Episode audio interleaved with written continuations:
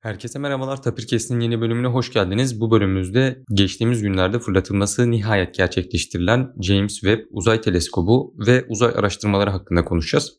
James Webb fırlatılmadan önce bir bölümümüz olmuştu ve James Webb ve benzeri teleskopları ele almıştık. Bu bölümümüzde ise James Webb Uzay Teleskobu'nun neden bu kadar heyecan uyandırdığı, bu heyecanın toplum üzerinde olan etkisi, insanların uzay araştırmalarına yönlendirilmesi için yapılması gerekenler, ülkemizde gördüğümüz çeşitli eksiklikler, merakın arttırılması için yapabileceğimiz çeşitli etkinlikler gibi konulara değindikten sonra e, James Webb Uzay Teleskobu neden uzaya fırlatılıyor, neden bu kadar emek harcandı bunu konuşuyoruz. James Webb'in çeşitli görevleri olacak. En fazla merak edilen, en heyecan uyandıran görev olarak evrenin ilk oluşumundan sonra ortaya çıkan galaksilerin nasıl evrildiğini, nasıl geliştiğini incelemesi olarak varsayabiliriz. Bunu gerçekleştirmek için bölüm içerisinde konuştuğumuz James Webb'in gelişmiş bir kızıl ötesi aralıkta ışık algılama, ışın algılama teknolojisi bulunuyor. Bunu kullanarak ilk oluşan galaksileri inceleme imkanımız olacak. Buna ek olarak yıldızların yaşam döngülerini ve öte gezegenler hakkında daha detaylı bilgiler edinmemizi sağlayacak. Bu görevlerin detaylarını bölümümüz içerisinde tartışıyoruz, konuşuyoruz. Keyifli dinlemeler dileriz.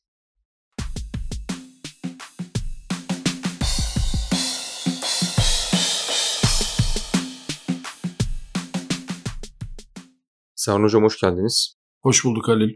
Hocam öncelikle hayırlı olsun diyerek başlamak istiyorum. Her ne kadar bizim doğrudan katkımız olmasa da çoğu insanın heyecanla beklediği, aslında tüm dünyanın bir takıntı haline getirdiği James Webb Uzay Teleskobu nihayet başarılı bir şekilde yolculuğuna başladı. Tabi gittiği zaman orada açılmada bir sorun olacak mı? Bütün mekanizmalar doğru çalışıyor mu? Bunun bir sürü testi var. Zaten 6 aylık yaklaşık bir süre biçiliyor bu James Webb'in tam olarak yörüngesine yerleşip çalışmaya başlayabilmesi için. Ancak ilk aşama en zor olan aşamalardan biri dünyadan çıkışı başarılı bir şekilde tamamlandı. Artık gerisini zaman gösterecek diyebiliriz belki. Halen büyük ihtimalle o takım gece gündüz uyumadan çalışıyor ve her türlü kontrolleri yapıyor. Ama biz bir nebze olsun rahatladık. Bu bölümümüzde James Webb neden bizim için önemli, neden bu kadar para yatırıldı, emek harcandı, dünyanın ilgisini çekti ve James Webb bize neler kazandıracak, hangi aklımızdaki hangi soruları cevaplayacak bunu konuşmaya çalışacağız. Öncelikle siz hocam James Webb'in büyük ihtimalle benim yaşım yetmese de siz ilk planlandığı, ilk gönderilmesinin ertelendiği zamanları da hatırlıyorsunuzdur. James Webb hakkında sizin fikirlerinizi ve düşüncelerinizi alarak başlamak isterim. Teşekkür ederim Halil. Tekrar beni bu platforma kıymet verip davet ettiğiniz ve bu konuşma fırsatını sağladığınız için. James Webb teleskobu senin de söylediğin gibi takip ettiğimiz uzun yıllardır artık bizlerin de beklediği bir teleskoptu. Çok önemli bir cihaz. Ancak tabii biraz tarihsel gelişimine baktığımızda Hubble'ın ortaya çıkarttığı sükse ve bunun üzerine Hubble'ın da yapamadığı şeyler varmış gibi işte bakış açıları benzer paralelinde yapılan birçok çalışmayı da beraberinde getirdi. James Webb'in yerine ayrıca değineceğim. Özellikle Olay Ufku Teleskop projesi, bunun yanında yeryüzünde yapılan başka teleskopların güçlendirilmesi ya da işte paralel çalışması bir şekilde bunların bir araya getirilmesi gibi şeylerin hepsi bir arada bazı soruların yanıtını artık daha derinlikli aramamız gerektiği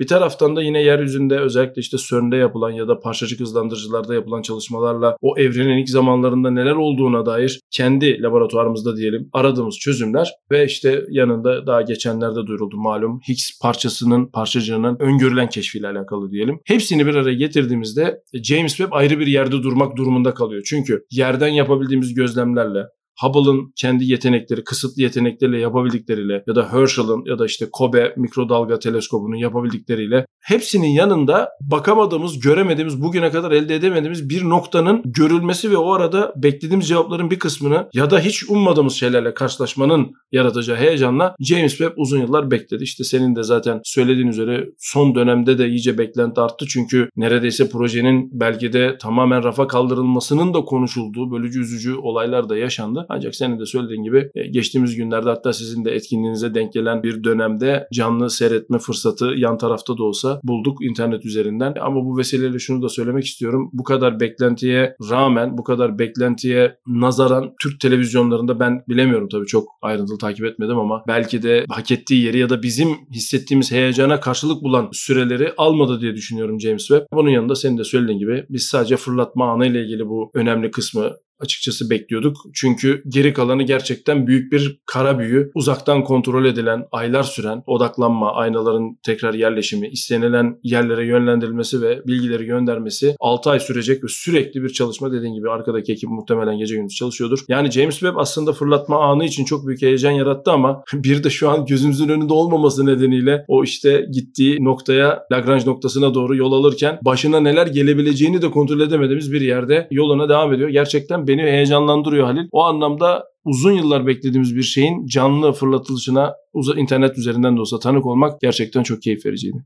Hocam bu noktada daha önce konuşmuştuk. Bu tarz çalışmaların belki halkın tamamının erişebilir olduğu popüler televizyon kanallarında ya da diğer araçlar üzerinden en azından duyurulması bence yeni nesiller için şu an henüz küçük olan insanlar için bir merak uyandırması açısından çok önemli olduğunu düşünüyorum. O yüzden dediğiniz konuyu bizim de dikkatimizi çekti. Yani neredeyse kimsenin umurunda değildi diyebiliriz. Evet internette bir ara Twitter'da trend topikti de yani oraya girdiğiniz zaman insanlar James Webb ne diye soruyor birbirine. Gerçekten bu tarz konuları biz Perseverance podcastinde de konuşmuştuk. Orada çocuklar ismini verdi işte Ingenuity ve Perseverance isimlerini. Bu tarz çalışmaların ülkemizde yaygınlaşması gerektiğini en azından daha birileri tarafından gündeme getirilmesi gerektiğini düşünüyoruz. Bizim de temel dertlerimizden biri bu podcast'i yapma amaçlarımızdan biri aslında bu. Merak eden insanlar bir şekilde buraya denk gelecektir ve eğer bir şekilde onların meraklarını giderebiliyorsak ne mutlu bize bunu da eklemek istedim. Halil çok güzel bir noktaya değindin. Aslında tüylerimi diken diken eden bir konuşma da oldu seninki. Çünkü James Webb ile alakalı özellikle fırlatılışına yakın birçok tabii güncelleme de geldi. Yani projenin kendi içerisinde şunu nasıl yaparız bunu nasıl yaparız ama biraz incelendiğinde yani sadece James Webb nedir diye bakıldığında biraz bu işlere ilgi duyuluyorsa malzeme biliminden tutun optik, kuantum, temel fizik zaten ortada. İşte mevcut güncellemelerle birlikte haberleşme teknolojileri. Yani bunların hepsini bir arada insanoğlunun bütün bilgi birikimini neredeyse tek bir noktaya odakladığı muazzam bir proje. Yani şimdi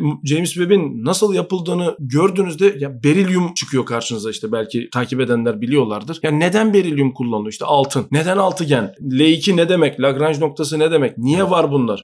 Ya bunların hepsini bir araya getirdiğimizde senin de söylediğin gibi belki uzay teleskobu insanlara cazip gelmeyebilir ama malzeme bilimini merak duyan birisi oradaki berilyumu gördüğünde ona ya da James Webb'in en büyük sorunlarından bir tanesi olacağını düşündüğümüz soğutma, ısıtma problemi. Ya bununla alakalı ortada nasıl bir çözüm üretilmiş? Mikro kontrol nasıl yapılır? Bunu o kadar uzakta nasıl yapılır? Uzayın kendi boşluğunda başına ne? Yani bilemiyorum ya. Bunların hepsini bir araya koyduğumuzda dediğin gibi minik arkadaşlarımızın ya da gençlerin merak uyandıracağını sadece yani böyle bir olay oldu ve bunun temel özellikleri bunlar. Bak kaç noktaya dokunuyor dendiğinde işin içerisine bence çok insanın dahil olacağını düşünüyorum ki muhtemelen sen de bahsedeceksendir. James Webb'in amaçlarından bir tanesi de en azından planlanan amaçlarından bir tanesi de işte 2019 Nobel'iydi yanlış hatırlamıyorum yine seninle konuşmu konuşmuştuk. Öte gezegenler ve oradaki yaşamla alakalı değmediği nokta yok. Yani biyoloji, geometri, matematik, fizik her şey var. Yani şimdi bu illa birilerinin dikkatini çeker. Ne zaman dikkatini çeker ama bunu doğru bir şekilde bütün iletişim kanallarıyla doğru biçimde düzgün bir şekilde insanlara aktarırsak geçer. İnsanlar bunu bu arada bir somut örnek olarak değerlendirsinler diye söylüyorum. Biz de sonradan öğrendik tabii yaşımız buna müsait değil ama Ay'a gidiş programı, Apollo programı insanlara anlatılırken özellikle o noktada programı seyredip astronot olup Ay'a ayak basan insanlar olmuş. Bu nasıl oluyor? Biraz bu işleri göz önüne sermekle, düzgün mecralarda bunları düzgün bir şekilde tartışarak ve konuşarak insanlara ulaştırmakla oluyor. Ben bu konuda çok büyük eksiklik yaşadığımızı düşünüyorum Ali. Haklısınız hocam. Dediğiniz gibi hemen hemen her mühendislik bilim alanından bir katkı var. Hatta 90'ların sonunda başlamış bir projenin büyük ihtimalle 2021 yılında gönderilmiş versiyonunun ilk tasarını ve son giden sürümünü yan yana koysak arada çok ciddi farklar olduğunu, ilk düşünülene göre çok daha gelişmiş ve çok daha farklı teknolojilere sahip olduğunu düşünüyorum. Çünkü gerçekten uzun bir süre yaklaşık 20-30 yıl boyunca neler değişti dünyada biz gözlemliyoruz zaten. Büyük ihtimalle James Webb'in gecikmesinin nedenlerinden biri de yeni çıkan teknolojilerin ya yapmışken belki bu da olsun diye eklemeyle, bu eklemelerle gecikmiş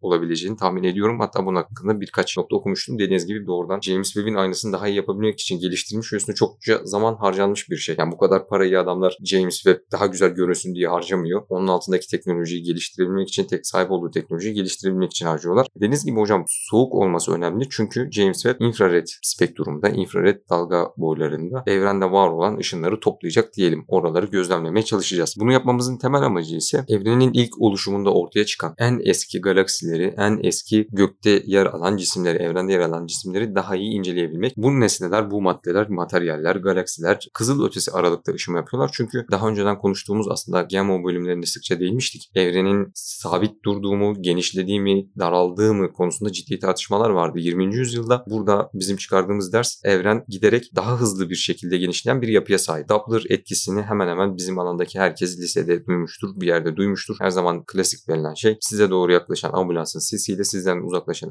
ambulansın sesinin farklı olması. Bu galaksiler sürekli bizden daha hızlı bir şekilde uzaklaştığı için bunların yapmış olduğu ışıma bize sanki kızıl ötesi aralıktalarmış gibi geliyor. Bu noktada James Webb'in yapmaya çalıştığı şey kızılötesi aralıkta evreni gözetlemeye çalışmak. Bunun zor olmasının nedeni ise yine Gamma bölümlerinde Black Bear Radiation'a sıkça değinmiştik hatta. Kirchhoff'un bu alanda yapmış olduğu çalışmalara da değinmiştik. Zaten sıcaklığa sahip olan her nesne yani sıcaklık beraberinde kızılötesi ışımayı getiriyor. Aslında pandemi döneminde herkes öğrendi o termal kameraları, termal kameraların nasıl çalıştığını. Sizin çok uzaktaki çok düşük güce sahip kızılötesi aralıkta bulunan ışınları gözlemleyebilmeniz için sahip olduğunuz cihazların çok soğuk olması lazım ki araya bir girişim yapmasın ve siz gerçekten aldığınız ışık o ilk evrenin ilk başlarında oluşan galaksilere ait ışıklar olsun, ışınlar olsun. Peki hocam bu noktada biz neden böyle bir şey inceliyoruz? Yani evrenin ilk oluşumu bizim niye umurumuzda diye insanların aklına geliyor olabilir.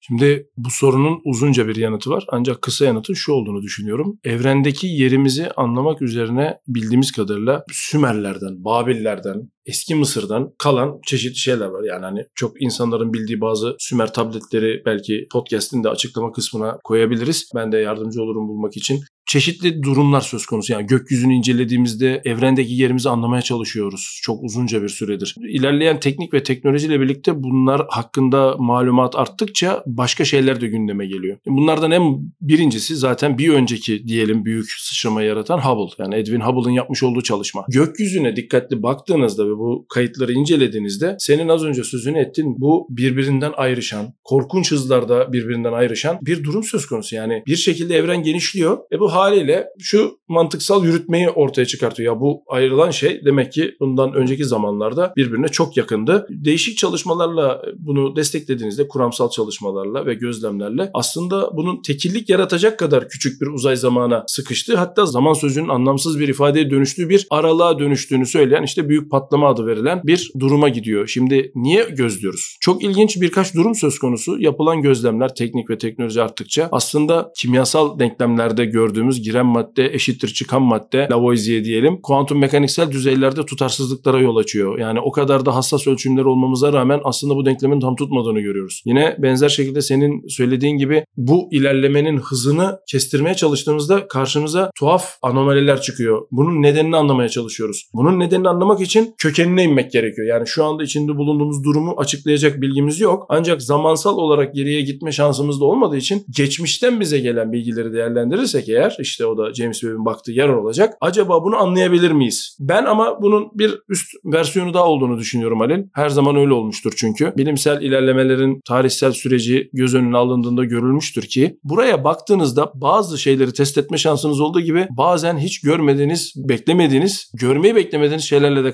karşılaşabiliyorsunuz. Hubble örneğini o yüzden verdim. O güne kadar Einstein'ın çok büyük etkisiyle de statik evren anlayışı ya da işte geçmişten gelen bilgilerle statik yani durağan evren anlayışı hüküm sürüyorken gözlemde belli bir yere bakan çok dikkatli bir göz işlerin hiç böyle olmadığını söyledi. Muhtemelen hiç görmediğimiz bugüne kadar gözlemleyemediğimiz çeşitli teknik nedenlerden ötürü zamansal bölgeye diyelim bakacak olan James Webb bizi şaşırtabilecek potansiyele sahip bir evren zamanına, evren yaşına bakıyor olacak. Bu anlamda evrenin ilk dönemlerine, oldukça eski dönemlerine ya da tersten bakarsak da evrenin ilk aşadığı dönemlere ışık tutacak bir bakışa sahip olacak. Dolayısıyla yani orada birkaç şey bekliyoruz. Bazılarında açıkçası görmeyi beklemediğimiz şeyleri görmeyi umuyoruz. Çünkü hiç bakmamışız oraya. Bazı astronomik çalışmalar gösteriyor ki şu anda görebildiğimiz mevcut teknolojiyle yanlış hatırlamıyorsam GNZ-11 şu anda bilinen en eski yayınlara geçmiş olandan bahsediyorum. Nesne Dediğin gibi ama o nesne artık e, uzayın genişlemesinden ötürü işte kızıl ötelemeye uğradığı için şu anda bulunduğumuz yerde bir kızıl ötesi ışın olarak değerlendiriliyor. Ancak çözünürlüğü yetmiyor şu anki teleskopların ve teknolojinin. İnşallah James Webb işte oraya bakarak daha da ayrıntılı görmemizi sağlayacak bir bilgi birikimiyle bize geri dönecek. Ancak tabii üzücü bir noktası da var. Bilmiyorum 25 yıl 30 yıla yakın hazırlık yapılan bir göksel nesnenin ömrünün 5 ila 10 yıl olarak kestirilmesi biraz üzücü. İnsan bekler ki belki 30 yıl 40 yıl olsun ama demek ki mevcut teknoloji buna müsaade etmiyor. 5-10 yıl kadar bir operasyonel süreden bahsediliyor eldeki veriler. İnşallah o sürede beklediğimiz şeyleri buluruz. Hatta daha da ötesini görürüz.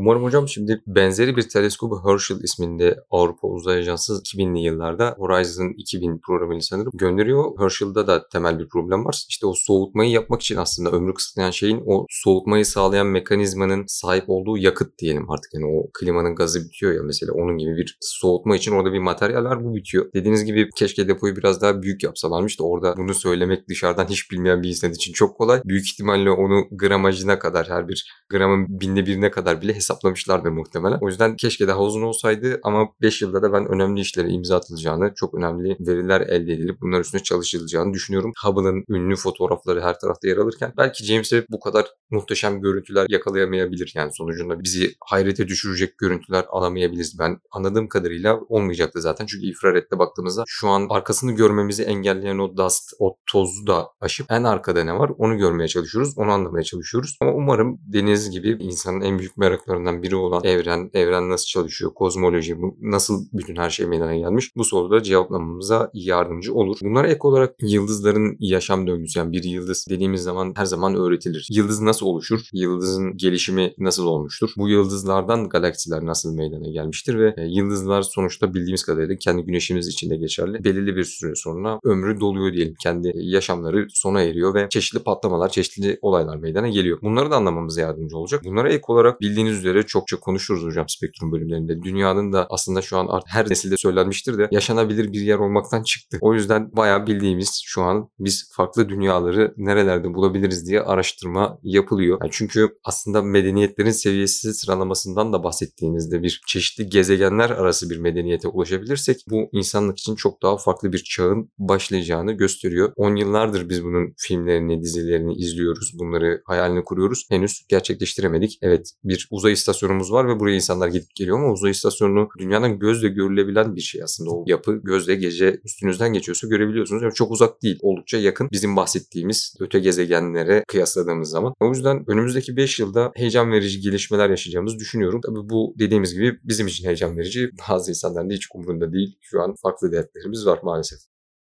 Şimdi e, öyle güzel bir noktaya değindin ki Halil. Geçenlerde yine paralel yürüyen çalışmalarda hatta bu ama ana haber bültenlerinde de çıktı diye düşünüyorum. En azından ben duyduğumu hatırlıyorum. Mars'taki işte su ile alakalı yapılan çalışmalarda çok daha önemli bir yere gelindiği artık doğrudan yerin altındaki bir suyun tespiti işte oradaki zelzelelerin tespitiyle beraber tektonik hareketler şunlar bunlar bir arada değerlendirildiğinde önemli gelişmelere doğru yol açıyor. Şimdi James Webb'in peki buradaki fonksiyonu ne? Söylenen o ki James Webb'in görevleri arasında ayrıca senin de söylediğin gibi kendi güneşimizle alakalı, kendi güneş sistemimizle alakalı da bir takım gözlemler ve bunların belli organizasyonlar içerisinde değerlendirilmesiyle ortaya çıkacak bir takım yeni verilere ulaşmayı ummayı bekliyoruz. Şimdi burada tabii karşımıza şu çıkıyor senin de söylediğin üzere. Acaba güneş sistemin içerisinde biz bunu yapmaya çalıştığımızda nereye nasıl yapmalıyızın bir taraftan da hesapları kitapları yapılıyor. Bir taraftan daha önce de konuştuğumuz uzay madenciliği diye bir şey artık yavaş yavaş gündeme geldi. Hatta yine siz geçen IEEE Spektrum'da bahsettiğiniz bununla alakalı regülasyonlar yavaş yavaş gündeme geliyor. Yani iş biraz dönüyor dolaşıyor. Biz uzayın neresindeyiz? Daha kendi güneş sistemimizi, gezegen sistemimizden bahsedelim. Bunların neresini ne kadar anlıyoruz'a da kadar da inmiş durumda. James Webb bu noktada önemli bir açıkçası ayrıntı sağlar diye düşünüyorum. Çünkü e, bir gezegenin atmosferi eğer varsa ve o atmosfer işte belki de yıldızından gelen ışık kırıldığında James Webb'e ulaştığında bir spektroskopi yöntemiyle analiz edildiğinde çok çok farklı şeylerin acaba tespiti mümkün mü dendiğinde yine biz bundan 1-2 ay önce galiba Mars Mars'ın etrafında dolaşan yanlış hatırlamıyorsam bir probun anomali istatistiki olarak anomali olarak değerlendirilebilecek bir metan seviyesinden bahsettiğini görmüştük. Şimdi bunu tabii oralara gitmeden daha uzaktan gelişmiş teknolojiler vasıtasıyla yapmak mümkün olacak. Yani dolayısıyla senin de yine az önce söylediğin gibi yani James Webb'in bu noktada yeri bir inşallah kırılma yaratacak. Çünkü artık yapabildiğimiz şeyler belli bir anlamda senin de söylediğin gibi ulaşabileceğimiz yerlerin daha da nokta atış tespit edilmesine doğru evrilmek zorunda. Yani bir tarafta Mars var işte belki Venüs daha uygun gibi duruyor ama çeşitli nedenlerle gidemiyorsun. Şu bu hepsi bir arada. E bir taraftan Jüpiter'in uyduları var. Ya bunların hepsi bir araya getirildiğinde yani biz bunu daha anlamlı nasıl yaparız? Daha hızlı nasıl yaparız? Onu işte James Webb ve benzeri belki yakında fırlatılacak sondalar ve uydular vasıtasıyla görmek mümkün olacak. Dediğin gibi insanlık 2.0'a doğru gidiyoruz belki de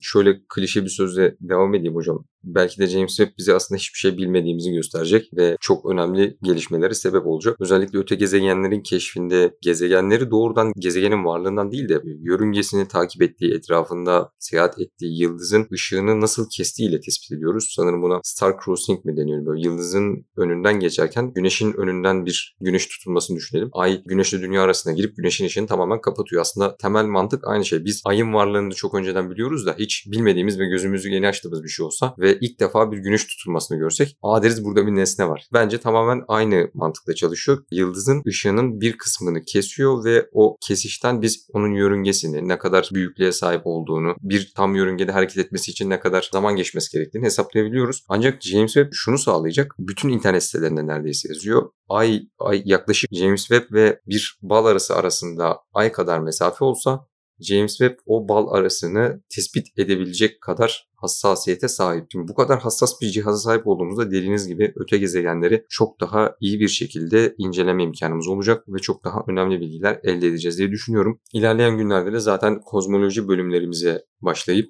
James Webb'in belki ilk ölçümleri gelmeden önce biz geçmişte neler olmuş, James Webb'e kadar neler yaşanmış bunları tabii keslerin içinde, podcastlerimiz içerisinde ele almaya, bunları insanlara aktarmaya çalışacağız. Sonlara doğru gelirken hocam sizin son olarak görüşlerinizi almak isterim. Söylemek istediğiniz neler vardır? Aslında başta söylediğimi sonunda tekrar edeceğim. Çünkü James Webb dediğin gibi bizim birebir içinde olmadığımız, belki katkıda bulunmadığımız yani mutlaka bilim insanlarımız arasında katkıda bulunan vardır yanlış anlaşılmasın ama yani Türkiye coğrafyası düşünüldüğünde genel olarak işin içerisinde pek olmadığımız bir bilimsel çalışma. Şimdi birkaç şey söylemek istiyorum fazla vaktinizi almadan. Bu tarz mühendislik çalışmalarındaki zaman ölçeği, sabır, yapılan yatırım, bunun insanlara açıklanması, bunun insanlara açıklanması için insanların yaptığı yayın ve basın ve yayın çalışmaları hepsi bir arada. Görüldüğü üzere ya bilim senle de daha önce konuşmuştuk pahalı bir şey. Günümüzde daha da pahalı bir şey. Ancak bu pahalılıkla satın aldığınız şeyler bütün insanlığa mal olabilecek. Hatta insanlık işte ben mutlaka kullanan vardır benden önce ama insanlık 2.0'ın ortaya çıkmasına vesile olabilecek kıymetli şeyler. Yani şimdi bunların hepsini bir araya koyduğumuzda haliyle James Webb bunun için bence en üstte duran projelerden bir tanesi. Çok uzun yıllarca üzerinde çalışılan, korkunç miktarlarda para aktarılan, global ölçekte katkıda bulunan yani hem Avrupa hem Amerika uzay ajanslarının bir arada olduğu, başka yardımcı kuruluşlarında olduğu tek bir amaç için çok uzun soluklu, birden fazla aşamalı ve çokça da acaba rafa mı kaldırılıyoruz hissiyle gündeme gelen bir çalışma. Ama az önce de konuştuk. Bunun malzemesinden tutun, fizik çalışması, matematiği, işte mevcut kozmolojik gelişmeler ışığında senin de söylediğin gibi güncellemeler, bunların tekrar sisteme dahil edilmesi. Ya bunların hepsini bir araya koyduğumuzda ya bilim her ne kadar pahalı bir uğraş da olsa bilim buna değer diye düşünüyorum. Ancak bunu insanlara aktarmadığınız müddetçe, insanların bunu önüne koymadığınız müddetçe biraz da teknik olarak vitrine koymadığınız müddetçe ulaşan kişi sayısı az olacak. Bu az olanlar arasından da az bir grup bunu takip etmeye çalışacak. Önlerine de sosyopolitik ya da coğrafik engeller çıktığında Türkiye Cumhuriyeti'nin inşallah ilerideki uzay ajansımızın da yapacağı çalışmalarla gündeme gelecektir. Bir adım daha öteye atmasına vesile olacak kişi sayısını azaltıyor. Dolayısıyla benim bu podcast vasıtasıyla söylemek istediğim şey yani James Webb zaten başlı başına tartışıldı ama böyle büyük projelerin mutlak surette aşama aşama da olsa, parça parça da olsa ya da bir bütün olarak da olsa insanların karşısına çıkartılabilecek artık mecralar ve platformlar var. Olabildiğince fazla sayıda oluşması, ulaştırılması. Aksi takdirde bu yarışta zaten geriyiz. Hiç olmazsa yakalamak için ufak fırsatları değerlendirip belli bir yere gelir miyiz diye düşünürken iyice yarışın gerisinde kalıp artık ilgisiz bir insan grubuna dönüşmemiz. Bu beni gerçekten çok ürkütüyor. İnşallah sizin podcastleriniz vasıtasıyla da biz de bunu çeşitli kitlelere ulaştırırız ve buraya olan merağı artırırız ve buraya gelecek insan sayısını artırıp belki bu trenin son vagonuna da olsa kancamızı atıp biz de bu yolculukta yerimizi alırız diye temenni ediyorum Ali. Teşekkürler hocam katıldığınız için son olarak ben de bu kozmoloji ve uzay hakkındaki konular konuşulduğunda her zaman aklıma gelen o Carl Sagan'ın Pale Blue Dot isimli bir tiradı var. Onu anlattığı aslında ne kadar önemsiz, ne kadar anlamsız olduğumuz. Maalesef insanlar küçük hesaplar ile uğraşmaktan ışık hızında seyahat edebileceğimiz milyar seneleri aklımızın almayacağı mesafeleri araştırmaya çalışıyorken yani bu büyüklük ve bu karmaşıklık karşısında insan hayrete düşüyorken bunları hep göz ardı ediyoruz ve bir şekilde küçük hesaplara takılıp kaldığımızı düşünüyorum. Zaten o arada bir aydınlanma gibi bir şey oluyor insanda. Bunu henüz yaşayabildiğimi de düşünmüyorum. Aslında neyin önemli, neyin önemsiz olduğunu ayırdığınız zaman bazı insanlar şu an belki gülerek buna bakıyordur yani. yani ruh hastalarına bak işte kaç milyar dolar harcayıp uzaya bunu göndermişler. Adamlar ne anlam ifade ediyor ki bu için diye. Ancak işte burada maalesef dediğiniz gibi merak edenler ve merak etmeyenler, arayanlar ve aramayanlar diye insanlığın çeşitli klasmanlara bölündüğünü düşünüyorum. Teşekkür ederim hocam bugün katıldığınız için. Ben teşekkür ederim Halil bu fırsatı verdiğiniz için. İlerleyen günlerde kozmoloji tarihi bölümlerimizde görüşmek üzere diyorum. Herkese iyi haftalar.